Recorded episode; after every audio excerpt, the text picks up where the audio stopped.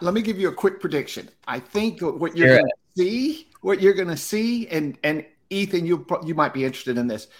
If you let LLMs generate your data pipelines, there's going to be an entire industry of people that are coming to fix GPT or LLM generated code.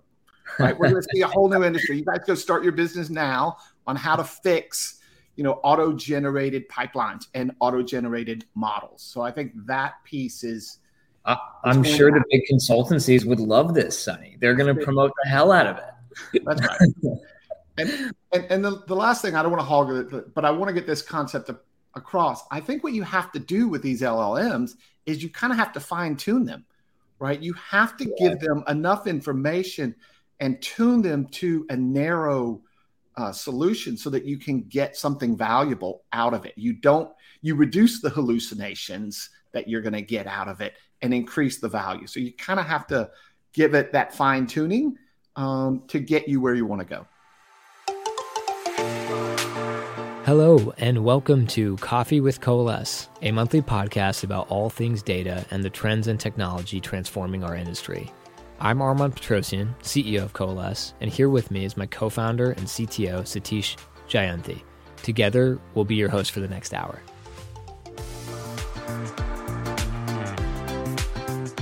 I'm super excited for the guest we have today and the topic that we're covering, uh, which is Will generative AI kill data modeling as we know it?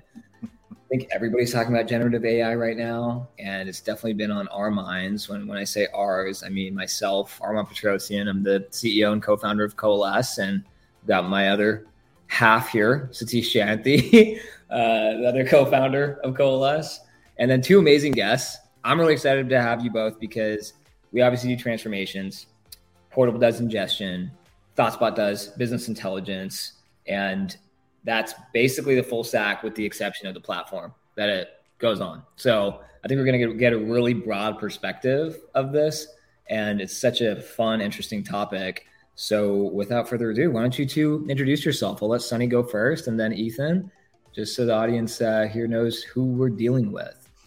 All right. Hey, I'm Sonny Rivera. I'm a senior analytics evangelist for ThoughtSpot, um, but I've been in the data space for 25 plus years, building out entire stacks, data platforms, whether they're on premise or in the cloud. Um, so I'm really happy to be here. Uh, I have a, a, a, big background in data modeling. I, I, built my own data modeling product years and years ago. Um, so I'm excited to talk about this and uh, everything that's going on with GPT and LLMs, of course. Yep, yep. Ethan, love it. Um, so I'm Ethan Aaron. I'm the co-founder and CEO of Portable. We're an ELT tool. We connect to 500 different applications, extract the data, load it into a data warehouse. So uh, Coalesce can take over and transform the data, uh, and then it can be visualized in something like ThoughtSpot. Um, so that's what we do. All we think about is how do you get data out of systems, and there's a lot of manual work involved in that. And then we drop a ton of data into warehouses. It's like some human being today has to go figure out what to do with that. So I think there's there's a lot to talk about here in terms of what can change with the new technologies that are coming out. Love it. There's usually a little bit of delay here. So if everybody's following us, one thing I always love to do, uh, it was crazy. I want to say there was about thousand people registered for this event. Obviously, very hot topic, a lot of buzz around this, but there's usually an audience right around the world. I see Raul saying hello all. Uh, can can everybody just send in where you're where you're coming in from, where you're tuning in from? It's always such a it's always something that I enjoy seeing what different cities and countries people are listening to this awesome show from. So we'll watch those trickle in. I'm sure that that delay will get there eventually. Um, and then meanwhile, we can we can get rolling. Ethan and Sonny. Um, hey Johnny, hello, hello. Very excited to see what comes out of this conversation. I'm excited too uh, let's hop in. So I've got a few questions. Um, oh, here we go. So we're starting to see starting to see different places pop up on our London, yeah. uh, comment screen. Uh, I love seeing different countries: Germany, London, uh, Denver, Stockholm, Sweden, Romania, Vegas, Costa Rica. Costa Rica. there recently. One of my favorite spots. um, cool. Okay, Ethan, Sonny. The first thing I got to ask. So we always talk about how generative AI is going to impact the analytics landscape. I, I feel like there's certainly use cases where it can be beneficial that we've that we've seen. There's also certain use cases where it's pretty unhelpful, and so I'm just curious from a, a base perspective. Are there any use cases that you see being really obvious ones for leveraging generative AI or something like ChatGPT? Right off the bat? I don't know who wants to go first. Ethan, maybe Ethan, since Sonny. Yeah. So, so I'm happy to go go first. Um, my high level thinking on this is just it's it's just like hiring a person anywhere. Um, and one of the biggest things is someone has to do the really difficult thinking around, like in our world, ETL. Like it's yeah. not just oh, can you read API documentation more efficiently? It's like that's one piece of a much larger framework and distributed system you have to build. Same thing on the, the actual transformation layer and the visualization layer. So I think the structure and the overall frameworks and, and the the way in which data moves, there's a lot of architecture and um, thinking that has to go into that that isn't going to be replaced anytime soon.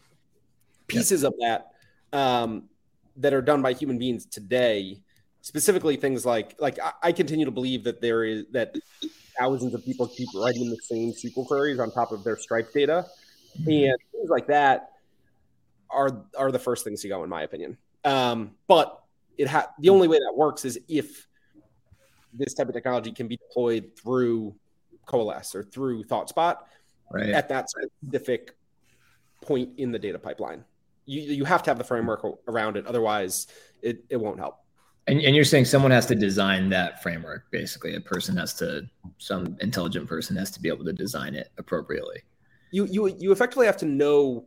You have to you have to take the entire idea of you have data living in some system, extracting it, putting it into a warehouse, being able to transform that in a structured way, and then visualize it.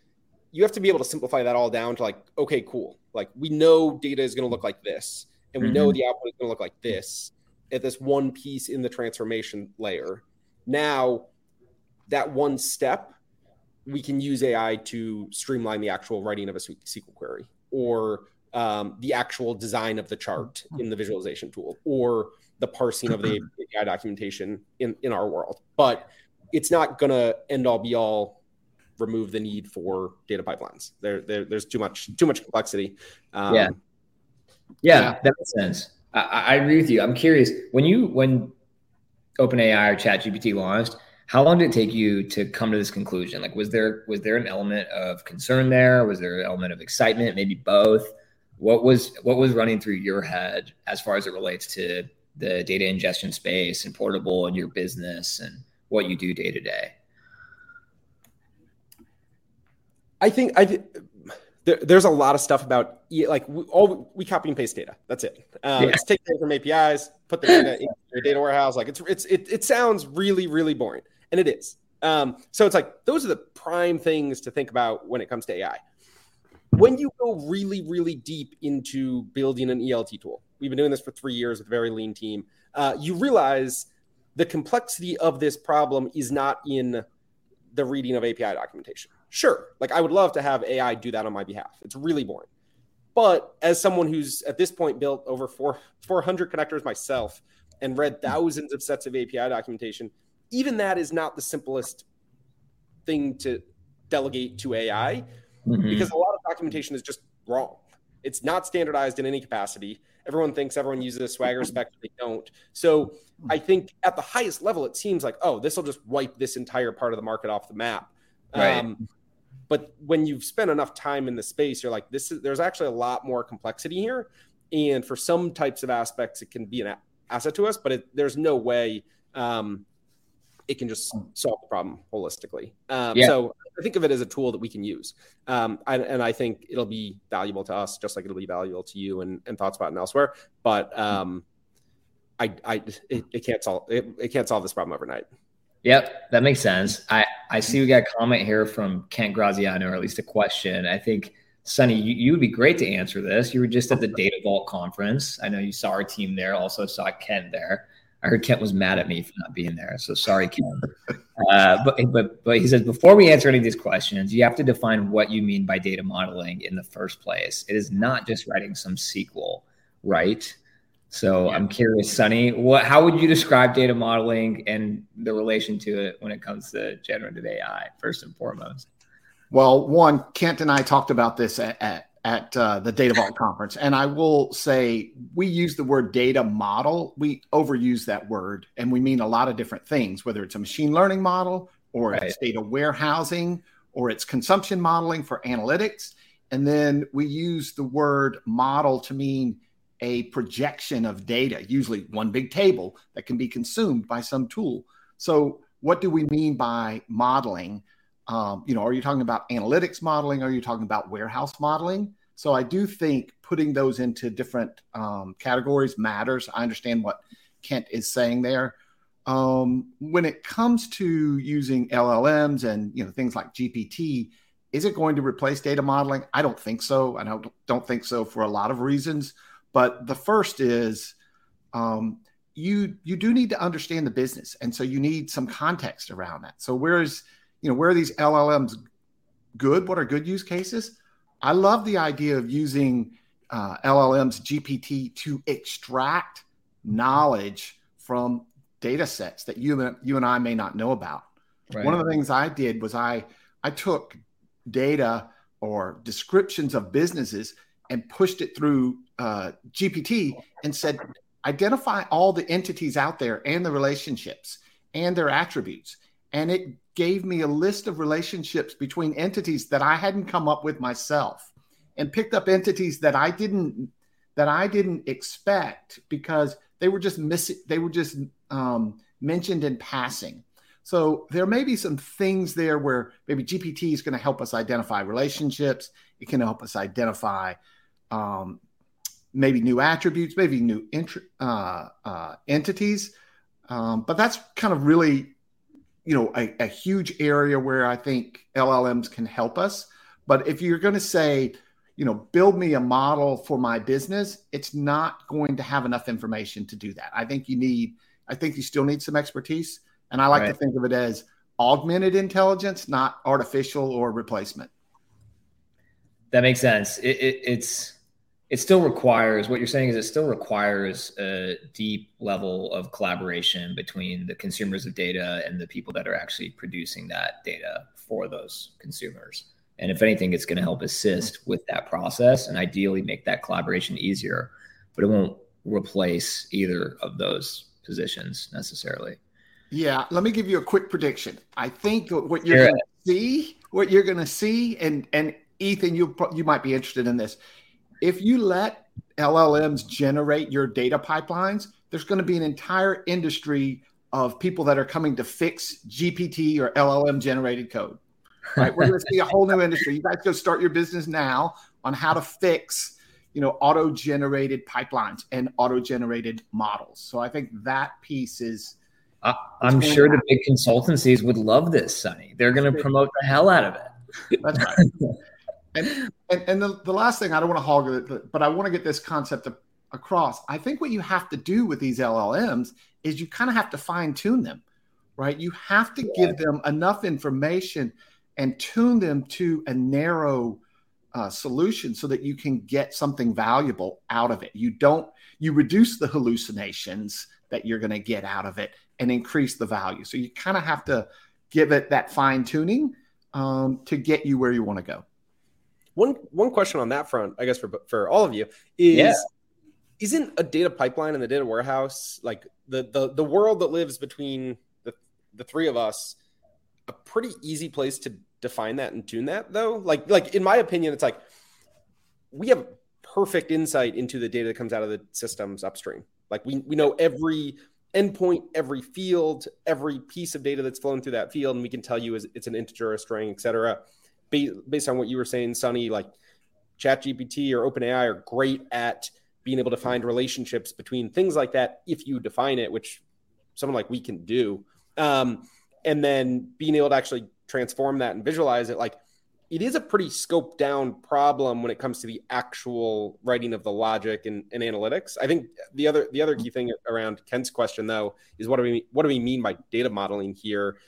The the type of data modeling I continue to believe is the most valuable to enterprises is like their enterprise data model. Yeah. What are the actual things that matter to their business? And that is not most people think of data modeling as a offshoot of their analytics stack. It's like all the data is there. How am I going to model it? As yep. opposed to what is the data model we want to use to run our business? Like we're going to define tables in our in production environment and pick tools as a result of this. That's the part where it can help assist you, like Sonny was saying. But that's a lot less defined than the data that lands in your data warehouse. So yeah. I, I think interesting decision. It, it, uh, it's funny because Sonny talked about this a little bit earlier about how the term modeling is completely overused. I couldn't agree more. And there's a huge delineation between what is a logical model, something that you build out to actually design your data architecture. And that includes tons of different tables and relationships. And then the actual physical model and the construction and management of your data architecture, data model.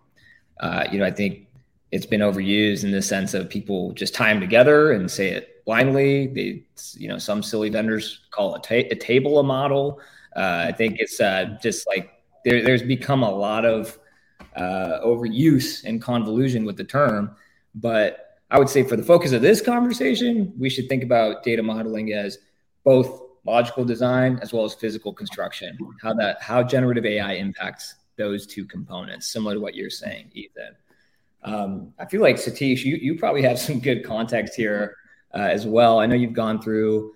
Uh, you were at OpenAI, OpenAI's office for a day. Uh, you've researched ChatGPT extensively. Uh, I'm curious, you know, as you've gone through that experience, what you'd have to share on use cases and your thoughts on how it impacts the rest of the stack. Yeah, yeah, definitely. So since we are talking about data modeling here, I just want to add a few comments. Uh, I completely agree with uh, you know Sonny and Ethan here. Um, so so uh, just traditionally, why we used to do data modeling, and I know it's been uh, people have stopped doing it uh, in the in the recent years, uh, but but data modeling kind of lets you first understand your business, right? I mean, you, you have to understand your business first before you put any solution out there. And data modeling exercise generally helps you. What are the entities that we are talking about in our business? What what are the relationships between these entities? That's very fundamental. And a lot of time we jump ahead, skipping that, and put solutions out there. That's the problem. Whether you're using GPT, not GPT, whatever. But if you don't understand your business, it's very unlikely that you're going to build something meaningful, or it's going to be a lot of there's going to be a lot of errors in it. So in the context of GPT, I still this this time where AI is kind of you know becoming more and more popular. I believe that data modeling is still going to be relevant and important. It's it's almost like saying you know if if you if you don't put your foundation properly, if you don't model, if you don't understand, if you don't organize your data, then it's highly unlikely that GPT would answer your questions properly. There's going to be errors, garbage in, garbage out. We, we know that. So it becomes even more important. If you want to build that trust in your LLM model, what you provide to it has to be high quality.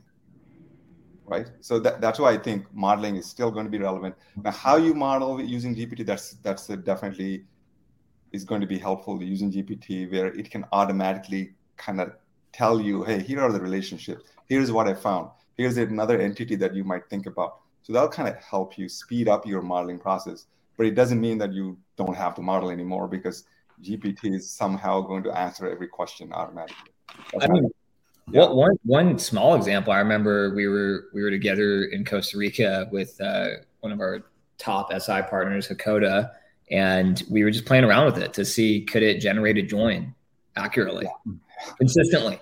And it, it got you like 80% of the way there, which is pretty cool, but it was not 100%. And like if you can't completely automate that component, then you know you got to you have that remaining 20%. I think we can close the gap on that to a degree, but it's still not perfect, right? Like it wasn't capable of interpreting the relationship, writing the join for you. You still kind of need to tweak it and interact with it, but it certainly helps. It certainly helps. That's true. And, and this 80 20% thing came up in the OpenAI conference a lot. Um, like, how do you identify what type of use cases, right?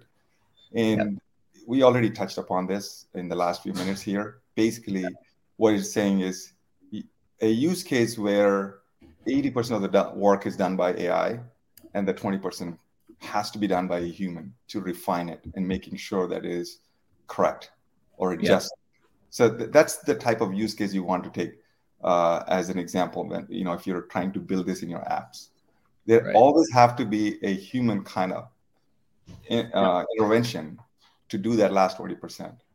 Um, so that, that's the like a number one takeaway from that. Yeah. Uh, Can I that. jump in here on that for just a second? I, yeah, I, mean, I, I, really like what Satish has to say here, and, and coming out of that that day with OpenAI.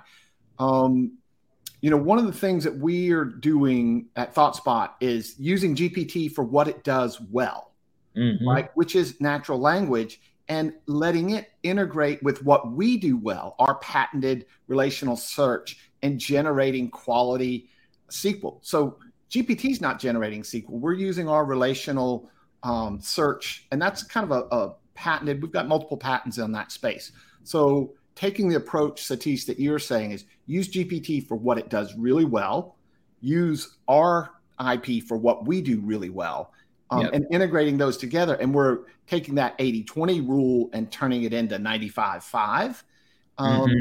But then I think it's critical to have a human in the loop, right? So that you can vote something down or you can change it and then have reinforcement learning come right back in there so that when Armon, you come in and say something like, What are my top selling products? Right. Right. I know what you mean versus you mean units, but Satish, you mean sales. Right. So sorry to go off on a tangent there, but yeah. No, I, I love it. I mean, I think so at Coalesce, we're hyper focused on automation and specifically focused on transformations, right? We feel that's the biggest bottleneck with the analytics workflow today. And I don't mean to undermine it. You know, 80% of 80% of automation, whether it's a join or any other query that you're trying to write, and or even 95% if you can get closer to that, like the way that you're discussing, Sonny, that's a huge improvement. Like we, we were on a call yesterday, both Satish and I, with the VP of analytics, and you know he wasn't super familiar with Snowflake, so he was just quickly asking questions to Chat GPT to write queries for him, and a couple minor tweaks, and probably saved us. You know, it was an hour long call, probably saved us a half hour of back and forth and discussions, and so that's a huge improvement from the day to day. And I think using it effectively on how you interact with it is is really key. So, uh, by the way, I see a bunch of great comments here in the in the in the public chat uh, from Chris, Lars, Robert. I love it. Keep it coming. Uh, if you have any questions, please for, for either Sonny, Ethan, Satish, just please shoot it in the chat. But one thing I'm also curious about, we, we, are kind of touching on this. So uh, I always think about like, great, there's there's great potential improvements. There's ways to improve efficiency around your role and the way that you interact with data by leveraging something like ChatGPT. But what are some of the risks or concerns you see? It doesn't sound like either of you feel threatened, right? Like the like Portable's not threatened, ThoughtSpot's not threatened by something like OpenAI. It's if anything, it's complementary. What risks or concerns do you see? So, uh, no, Ethan, if you want to take it first, or yeah, like to a certain extent, yeah, like 80% efficiency is massive when you're writing SQL queries, when you're building transformations, building whatever, whatever you're building. Um, it's, but if it's 80% of the way there, it's kind of like hiring an analyst or an analytics engineer, whoever the person is. And yep. I think the biggest risk is the same risk that you have with a junior analyst or a junior analytics engineer, which is some things 80% of the way there is fine. It's like great. Generally, how are things going? Like awesome. You're you're fine on that front. Accounting, you eighty percent of the way there is like a legal liability. Um, same thing with like finance, like global regulation, like uh, trust requests, things of that sort. So it's one of those things where I think we're seeing it a lot elsewhere with AI as well, which is just like it makes people step back and say, okay, it got us 80% of the way there, but we cannot be wrong about the 20% it missed. Right. We have to figure out, like, we have to take a fine tooth comb over this and figure out if it was right or wrong, which is a new practice that companies should have. So I think it's good in that respect. I think it's just as big of a risk as hiring a as hiring a junior analyst. Um, but like, but people thought because it was a human, you didn't have that risk. You do. Like if someone doesn't define a metric correctly and you use it for six months, a year, and then you realize that like it's bad. Um, and I think as long as we can view it and understand that 20% of it will be wrong and yeah. ask the questions, um, I think we'll be okay. I think putting blind trust and saying 80% is good enough, there's yeah. scenarios where that is not at all the case.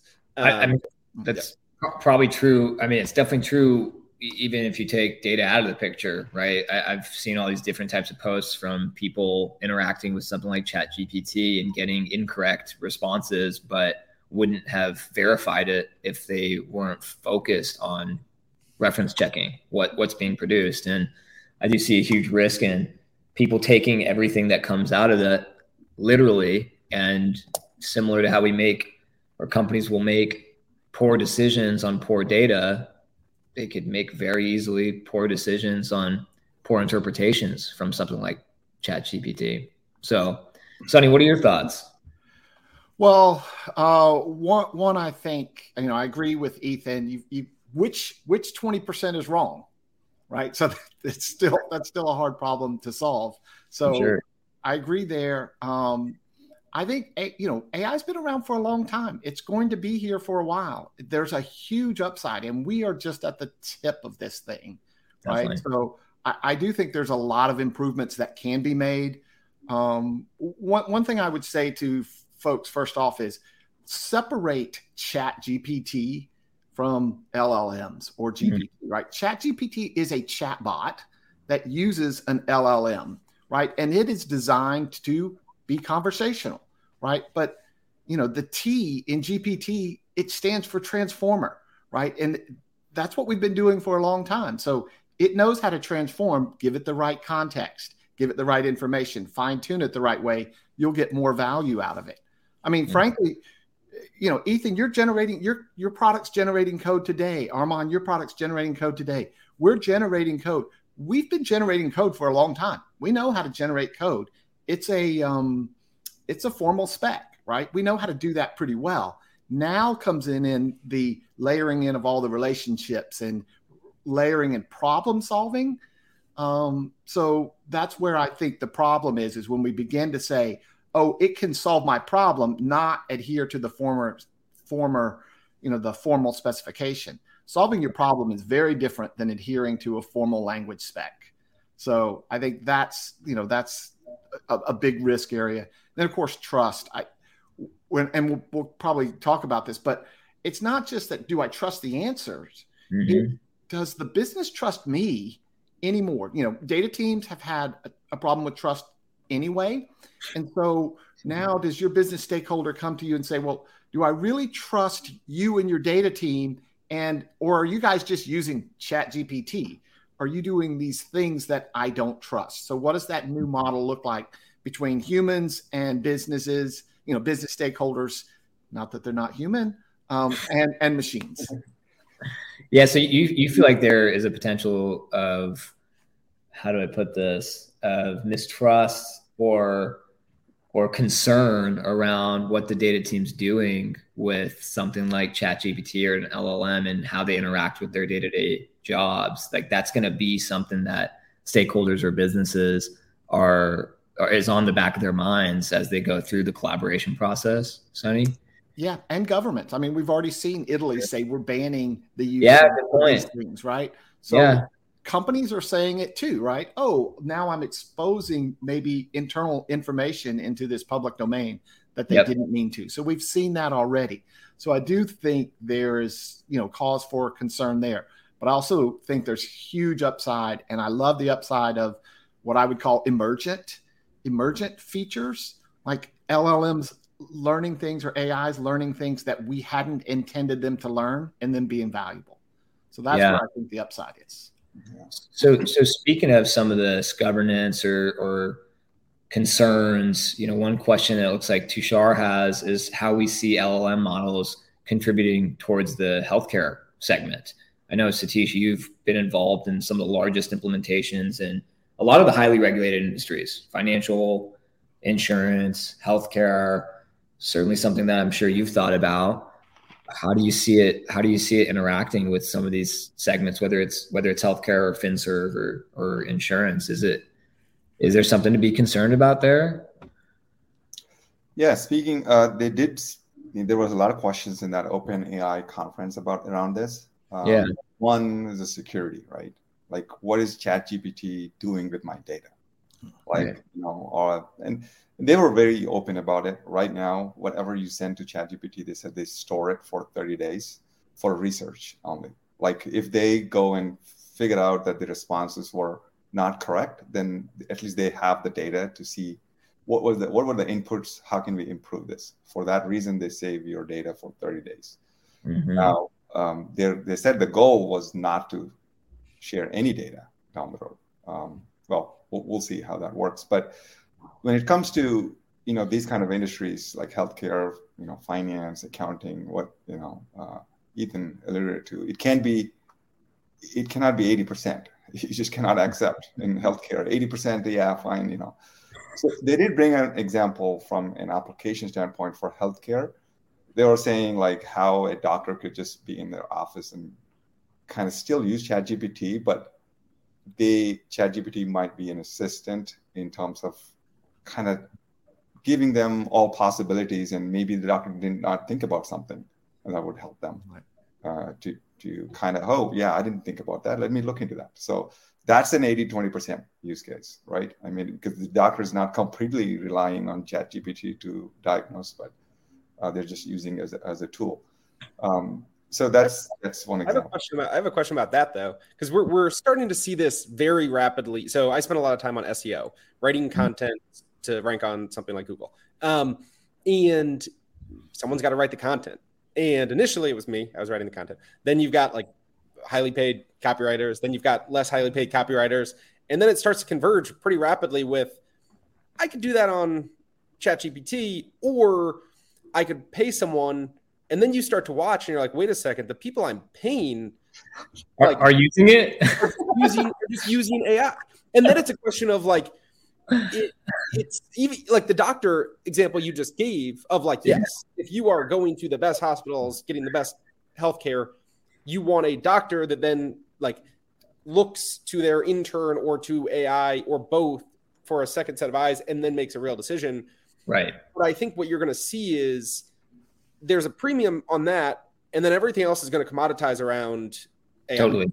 Because like you you could have someone who has a online degree and being a doctor and whatever like and AI behind them and like 80% of the time it'll be okay which which is not acceptable but it's going to happen just like it's going to happen in marketing it's going to happen in like accounting and like and, it's one of those things of either you need to have legal like there are legal standards in place for a lot of this stuff but you have to have that and you have to hold people accountable because it's knowing like any any external contractor or vendor you're interfacing with nowadays you have to just assume this is what they're what they're doing yeah. doing behind the scenes anyway.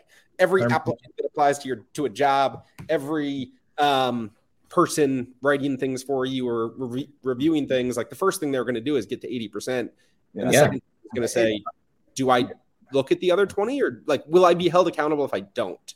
And I think that's the part where leaders need to make a decision of either you hold people accountable for the for the next 20 and you make it very clear or you don't, and at that point, you ignore yeah. it. You just say, "Great, I'll just use AI for this." Um, but yeah, people have to make that decision. Just one comment on that. We've been doing this for like since the internet came, right? This is no different. It's just like faster now. It's like yeah, yeah. We used to go to ten Google websites. Like on Google, we search and we go to ten websites, yep. and then figure out and put all of that together and say, come up with ideas and all of that it's the same process. It's just done so fast now. It's doing all yeah. the work for you. So it's a, it's a bit of a platform shift. I love how you put it, Ethan. That we're basically paying for the twenty percent premium. You're you're paying for that level of expertise that's able to look through and scrutinize what is being produced by an LLM or ChatGPT, and then in, interpreting it in a way that a professional actually knows how to fill that gap close that gap, whether it's a doctor, whether it's a journalist, whether it's a PR person, a marketing person, everybody should be leveraging it in a way. And so it's a great segue to Johnny's question here in the comments, which is okay, everybody should be using it. Great. How is this going to impact roles that we have in data teams? Are roles going to change? Are there going to be any new roles? More importantly, will there be a, a larger or smaller need for any specific roles? Like, how, how are companies going to operate with this? How are data teams going to operate with this? I've got my own thoughts, but Sonny, why don't you, why don't you share what your what your thoughts are there? How, how's it going to impact data teams? Well, I think you know data modeling in general has been going through some role shifting uh, over over the last few years. So that's going to continue. Yes, just about every knowledge worker job is going to change. Not necessarily go away, but it is going to change. So how does it affect us? I think it gets the usage of data closer to the decision makers. So the the the distance between that business user that's making the decision and the data, it goes down. It shrinks greatly. Um, and so, is that happening in the next two years? Probably so. Definitely within the next three to five years, it really, really shrinks down. So, I think, you know, as data teams, your knowledge of modeling, of the understanding the business, not a physical modeling, right? That's a that's that's a task that can be done. But understanding of the business, that goes through the roof. Your value associated with modeling the business, understanding the business is what's going to make the difference between you being a you know good data team and a superstar data team. Yep. Or individual.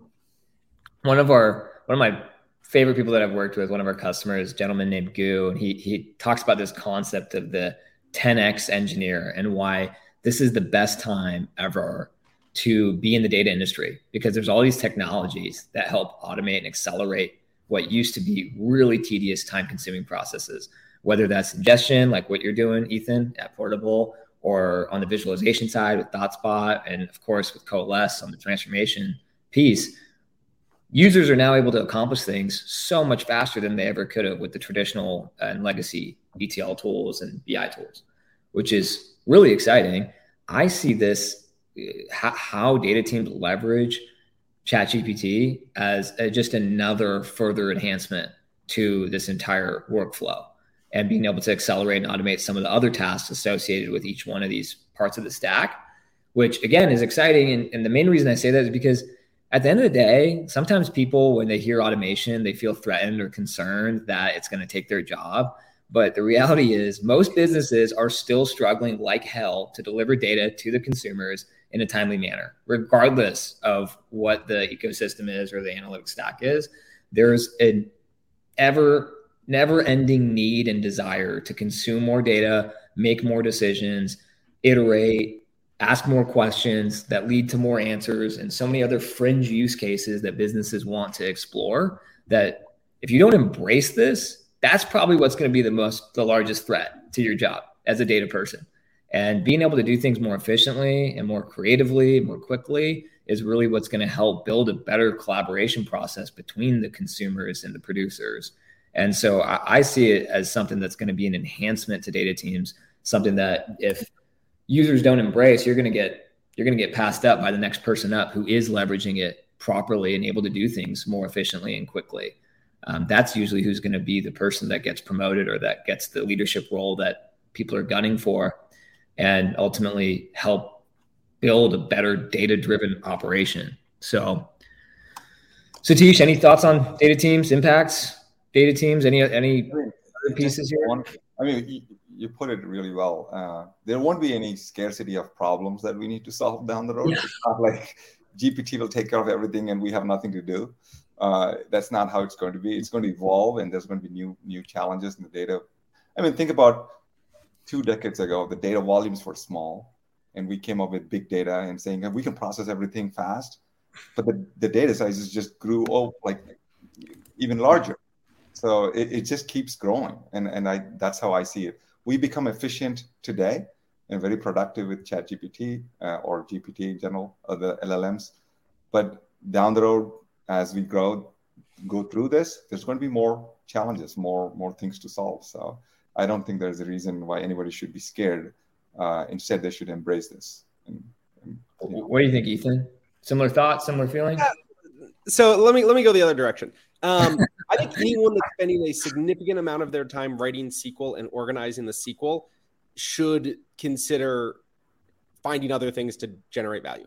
Um, okay. That as a role, the pure analyst, a lot of analytics engineering roles today are at risk, in my opinion. Like the the idea of going from a question to SQL plus relationships. Um, I I I I, I don't think we need AI. To, I, I don't think we need LLMs to solve that problem. I think we're on a path to solving it. It's gonna it's taken a while. Um, but I, I continue to believe like if that is your focus, if your focus is I want the SQL queries and the relationships and the perfect like organization of that, it, uh, you, your job's at risk. Um, yeah. And, and even without AI, like your job should your job should be a risk in general. Um, yeah. the the things that I think AI will do a really good job of assisting people in. There, there's all the efficiency side. There's all the jobs and data that should not exist to a certain extent, that's what why we exist. It's why you exist. It's why uh, Sonny's Sonny's team exists. It's everything in data started off as someone wrote a script, and then mm-hmm. ten other people wrote the script, and then a vendor came along and was like, "Can we stop the next thousand people from writing that script?" And to a certain extent, it it is putting people out of a job, and or you can think about it as up like allowing them to focus on higher order problems. Yep, doing the yep. same thing.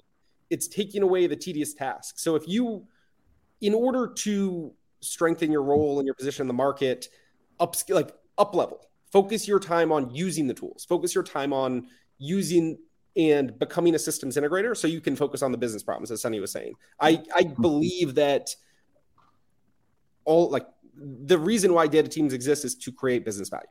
If that is not why your role exists, it's in it's at risk in general. Um, so wait, wait, you mean it's not just to write SQL all day.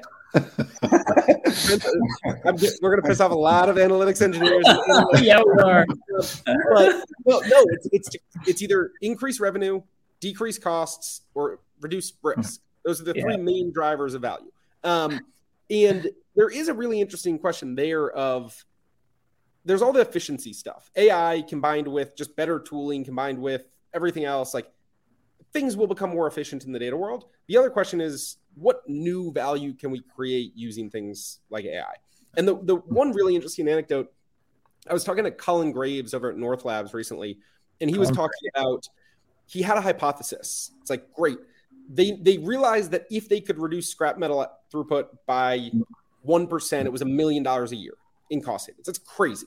Um, mm-hmm. And the first step there was not a data question. It was okay, cool how do we reduce scrap metal production? And I think going from that to data is something where you could actually use a combination of business stakeholders, yep. metadata from your hmm. systems, and AI to come up with the hypotheses where it's like, great, we know that this thing will create value somehow. We either identified it or we had a conversation or we asked AI for what are five ways to create value in my business, given what you know about it. Um, and then what are the four things that could be causing that? Or the five things that could be causing that? And then have humans dig in. I actually think there's a lot to be done when it comes to identifying things that are high value for your business by giving models context. And i think the, the hmm. interesting thing there is i think half the context is data. Maybe not half maybe 30% of it's data and metadata. Yeah. and then i think the other context that that we need to start thinking about is the business context. What actually drives revenue for our business? What drives mm-hmm. costs? Based on based on our P and L, like what are the things that we should think about doing to either increase revenue or decrease costs? Get 10 ideas from either our leadership team or AI, and then use that as a way of focusing. I actually think there's a ton more value to be created on that side than on how do we reduce 50% of the SQL queries that people are writing. I, I, I already think we're writing way too many SQL queries that are useless that you could just remove half of them yeah. and be in the same spot. Um, for, so, sure. so really on the business value, I think it's a really interesting place for people to, to, to focus on it, this. It's. It's crazy to me that people would even do a data project without first asking the business question or understanding what the business problem is in the first place. And, and usually it doesn't, it's not about just answering that question, right? It's what the answer to that question then leads more questions to that you then go answer and it expands that way and you find insights. And so I, I, agree. It's kind of funny. Like, you know, Satish and I, we talked to all types of different companies and sometimes we come across people who are like, okay, I just want to write SQL. I just want to write SQL. And it's like, that's what you want to do. Like the whole point of this is so you minimize that part of the process. You want to accelerate through that and get to insight. That's the point of your job, not to just sit there and write SQL or Jinja and, and globs of YAML. Like that's that's a huge waste of time. I think something like ChatGPT helps accelerate what would be a waste of time, and that's why we designed our solution to to minimize that process so we can actually focus on business value. So uh, like you said, I think we may piss off a lot of analytics engineers in this conversation, Ethan, but I don't think you're a stranger to controversy, are you? no, and, and, and the only thing there is like I I think the right decision in a lot of the data world is to piss people off enough to make them realize that it's actually bigger than whatever they're working on that day. Like if, if, if, every person I can go to and just be like, hey, you have a bigger opportunity if you become a systems integrator or if you can sit at the table with your CEO and explain the value of what you do.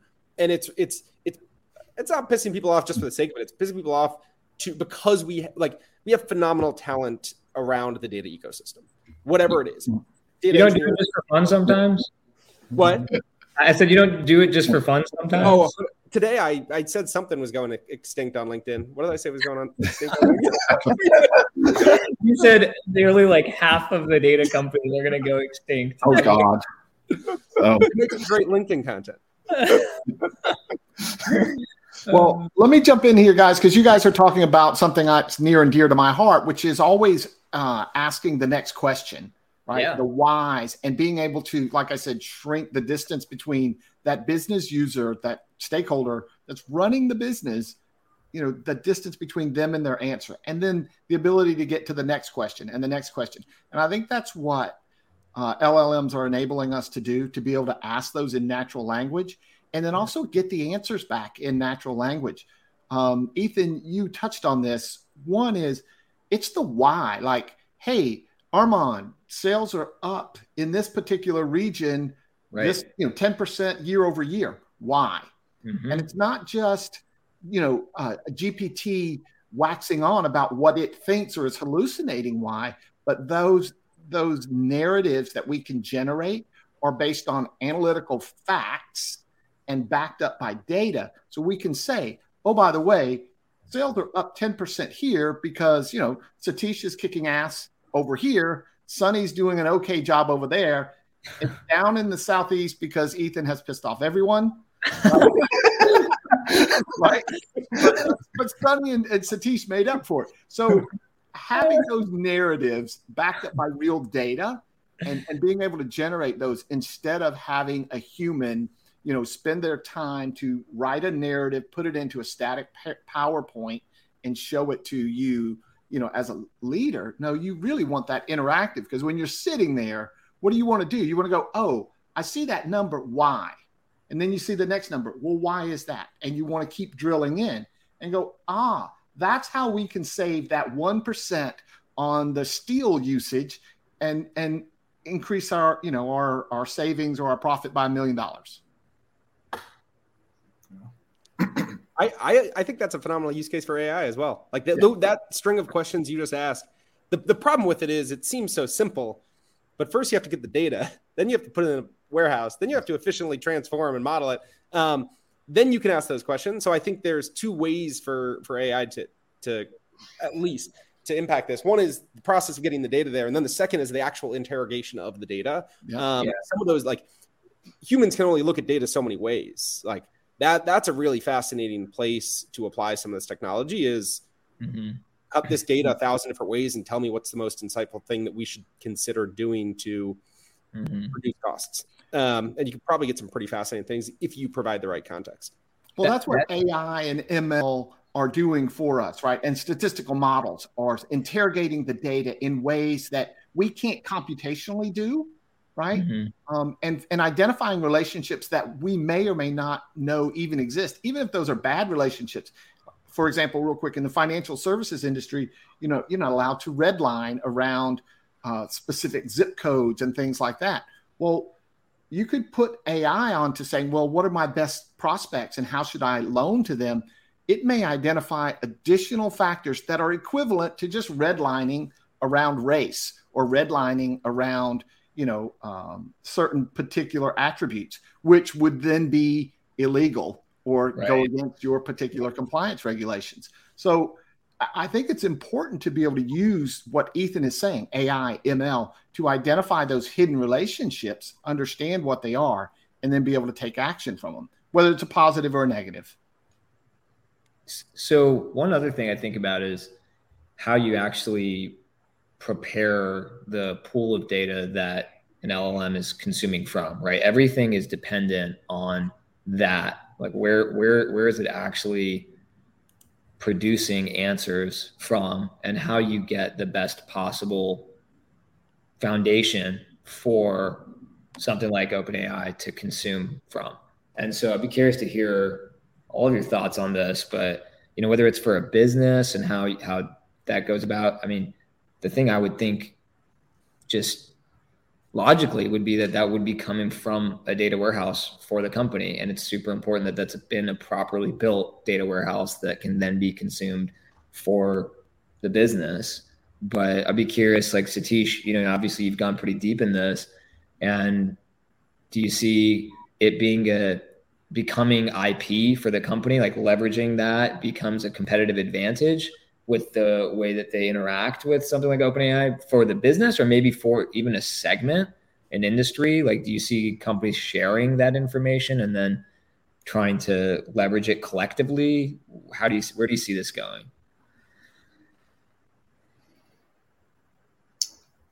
Uh, this question to me or general? For you, man. It's for yeah. you. I mean, Sunny and Ethan could take it, but I feel like uh, I feel like you'd have a good opinion on this. Yeah, yeah. So, so, so in general, basically, when it comes to you know data preparation and, things like that, uh, you know, I think it's not going anywhere. You know, you, yeah. have to first thing, you still have to acquire data because the number of sources is only growing, right? So that's going to be a challenge. Now, whether you can do it faster with GPT, that's a different question, but that's going to be there. And the data preparation is not going anywhere. It's uh, highly unlikely that we would skip that step. It's yeah. almost like saying, I'm going to open a restaurant, but there's no kitchen. I'm not going to prepare anything. You know, that's not going to happen. Uh, so, and, and the visualization side of things, like how do you kind of interact with this and create that story, right? So those are all going to be there. And as far as the, you know, how the, this technology will be embraced uh, by businesses, I believe that it'll end up who is going to be the best trainer of these models. Mm-hmm that that's where the, the, the competition will grow. Like once these models will become like public or whatever. So basically, what OpenAI right now, what they have is a very generic model. It can do a lot of stuff, but it, it does it very in a, in a very generic fashion. But when you take that model and if you can train that to a specific domain, right, that's where the business opportunity is for all these companies. And the the better trainer you are or the better model you have the more competitive edge you would have in the in the market. Yeah. Sounds like even if you are harvesting the best data for example if you don't know how to train ai to interact with it then you're still going to be at a deficit to someone who maybe has less helpful information but knows how to how to work with it and interact with it and, and prompt uh, an LLM to to produce answers that you're looking for. It's really a race to that, is what you're saying. Yeah, and also you can improve the, the improve the LLMs uh, itself by feeding them some in, information. So you're, you know, so there's two ways they talked about it. We don't want to go into too much detail, but there is like one, you know, just training the model, and then they call it embeddings that they use. Uh, but but there's different uh, kind of practices how you can improve a, a given model. Yeah. but I think that's where the business, that's where this will go in, in the near future, uh, in my opinion. So there's only a handful of minutes left. If anybody in the audience has any questions, now would be the time. But I've got a fun one, which is, uh, what do you think? Wh- which part of the stack do you see being impacted most negatively soon? in the analytics workflow, whether like from a from a vendor perspective or workflow perspective. Like, do you do you Ethan or Sunny think of a certain segment that's going to be negatively impacted soon, or do you feel like it's it's really far out, or what are your thoughts, Sunny? Um, well, I, I'm, I'm not going to give you my thought. I'm going to give you our CEO's thought. Oh wow! Just, I'm going to speak for our CEO, right? Interesting. On LinkedIn today, he he published an article that said, apparently, I said this, uh, and and the article I'll, I'll share it on uh, afterwards was really about the fallout of BI vendors that don't um, adopt LLMs and natural language processing and self service analytics. And I, I think he said something to the effect of uh, you're going to see a massive consolidation or reduction mm-hmm. in the number of BI companies that can't keep pace with natural language queries, narratives, and self service analytics. Yeah. Hey, it's that's brilliant. I, I, that's a basically saying basically saying you know our space is at risk if you don't do this, which is which is awesome to hear. Uh, sounds like great leadership.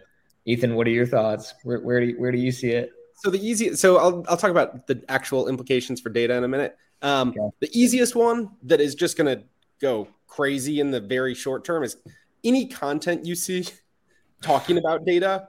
If yeah. it's not a video, and even at some point it's going to be videos too. I actually see a lot of people, content creators, moving to video content, which I think is a good decision for a lot of reasons.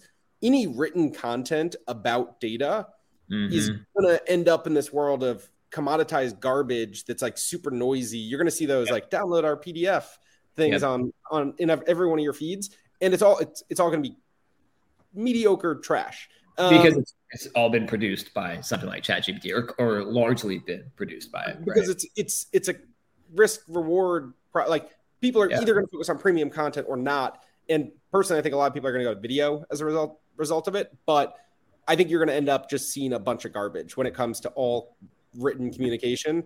Um, mm-hmm.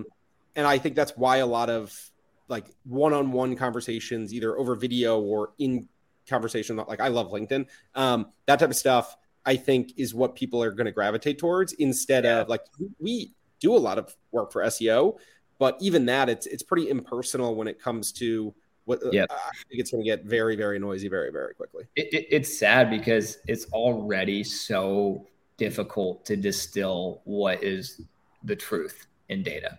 At yeah. least when I say truth, I mean from vendors' perspectives or content creators' perspectives. There's so much misinformation. There's it's always been that way in the data industry.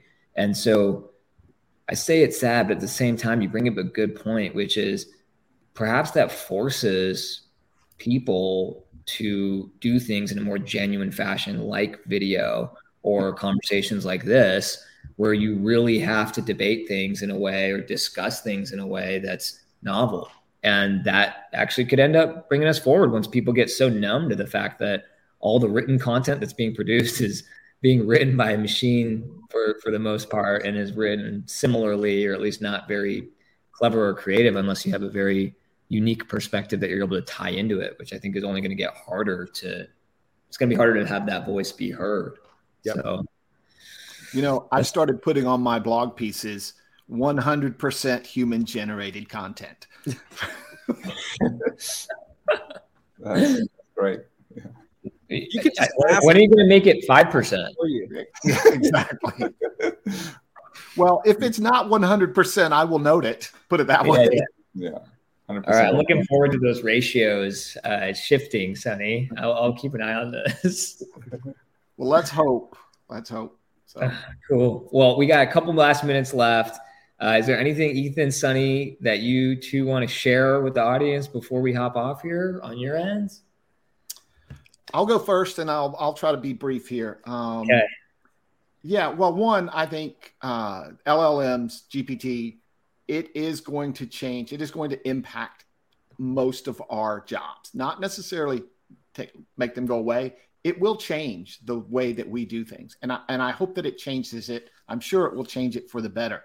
The, the last thing I would say is if you're looking for products, tools, whatever, look for the ones that are using, you know, LLMs to make their products better and to add more business value and really ask that question because if it's if it's a shiny new object it's probably not worth your time. If it's yeah. something that's adding business value for you and your particular organization then you should really take a hard look at it. I love that. Ethan any other last thoughts on your end? I would just say for every like ignore the tools ignore the t- technologies get a seat at the table with the executives focus on creating business value as Sonny said if you can use tools to do that, amazing. If you can ask ChatGPT for ideas, go for it. But like, every, uh, it's a tough economy out there in general. Like, yeah. this isn't going to so- make or break that. Keep focusing on driving value, measuring the value, and showing the value um, above and beyond everything else. Um, learn, stay up to speed, but create business value. Love it. Ethan, Sonny, such a pleasure having you both on delighted for this show. It was a great conversation. I think at the end of the day, I know we said we wouldn't answer the question straight up, but I think collectively we can easily say to the question, will generative AI kill data modeling as we know it? No. So there you have it, folks. Uh, appreciate you both yet again. Satish, thanks for hopping on with us. Uh, this was a really fun one. So thanks, everybody. Thanks for Love having it. me. I really enjoyed being here. Thanks. Really enjoyed the conversation. Talk soon.